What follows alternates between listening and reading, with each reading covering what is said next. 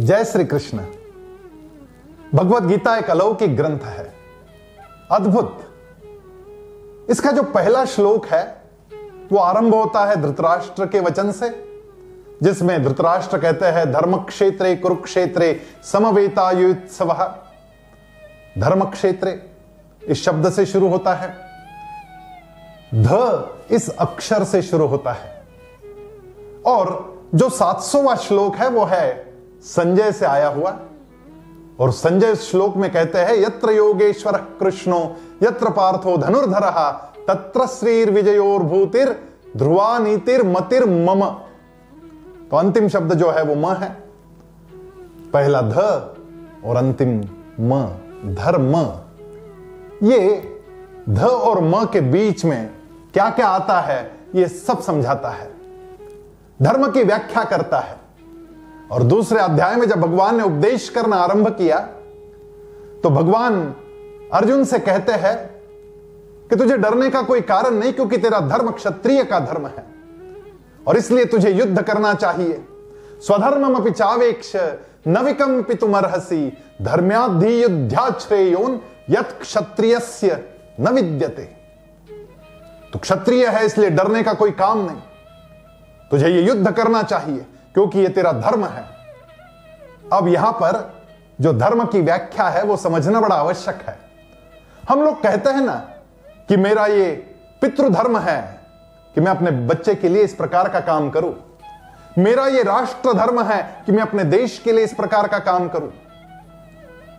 मेरा ये विद्यार्थी धर्म है, मेरा ये शिक्षक धर्म है तो ये धर्म इस शब्द का अर्थ होता है कर्तव्य। मैं अपने कर्तव्यों के पथ पर चलू। धर्म यानी कर्तव्य। ये बात जब हम समझ लेते हैं, तब हम लोगों को यह भी समझना चाहिए कि भगवत गीता कर्तव्यों का पथ दिखाती है।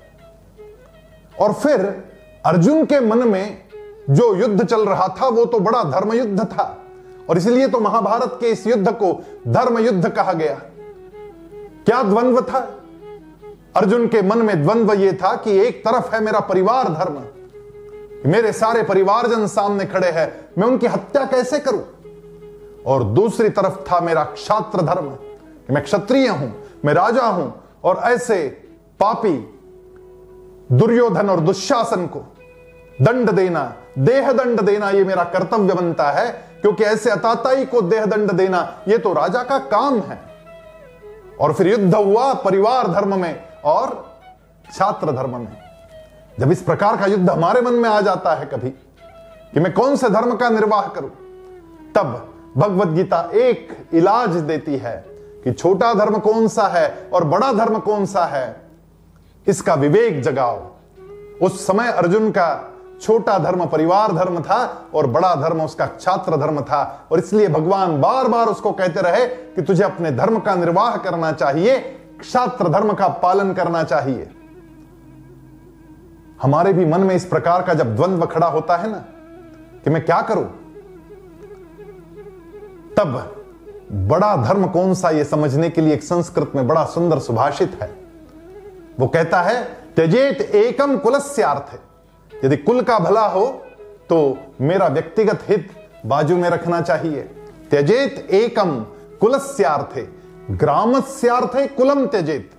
यदि गाँव का हित हो तो मेरे परिवार का हित मुझे बाजू में रखना चाहिए।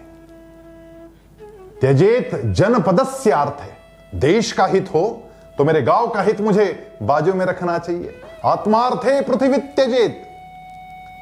बड़ा धर्म कौन सा यह समझना आवश्यक है? यदि मेरा ही पुत्र मेरी कक्षा में पढ़ता है और वहाँ पर मेरा पुत्र धर्म या मेरा पिता का धर्म और मेरा शिक्षक का धर्म इसमें द्वंद्व आ जाए तो मैं अपने ही बच्चे को ज़्यादा मार्क्स नहीं दे सकता, क्योंकि मैं जानता हूँ कि यहाँ पे मेरा शिक्षक धर्म बड़ा है।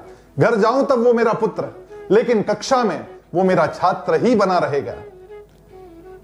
कभी कभी द्वंद्व हो जाता है, माँ की सुनू या पत्नी की सुनू तो पुत्र धर्म और पति धर्म के बीच में द्वंद्व हो जाएगा। ऐसे समय पे बड़ा धर्म कौन सा, ये समझने का विवेक हम में होना चाहिए। कभी कभी यह भी द्वंद्व हो जाता है कि राष्ट्र धर्म और कार्यकर्ता के रूप में मैं जिस पॉलिटिकल पार्टी से जुड़ा हुआ हूँ, उस पार्टी का धर्म द्वंद्व हो जाता है, तब राष्ट्र धर्म बड़ा होता है, इसका भान गीता जगाती है और धर्म का उपदेश करती है। धर्म का उपदेश, इसका सीधा मतलब है कि हम लोगों को अपना बड़ा धर्म कौन सा है यह समझने की आवश्यकता है। और जब हम अपने बड़े धर्म की राह पर चलते हैं तो अपने आप वो अभय हमारे मन में आता है। फिर डरने का कोई काम नहीं रहता, क्योंकि हम अंदर से प्रामाणिक रहते हैं। तो आइए समझे इस बात को कि बड़े धर्म की व्याख्या भगवत गीता में किस प्रकार कही गई है, और उस पथ पर चलना आरंभ करे तो कभी भी डरने का काम नहीं रहेगा। जय श्री कृष्ण।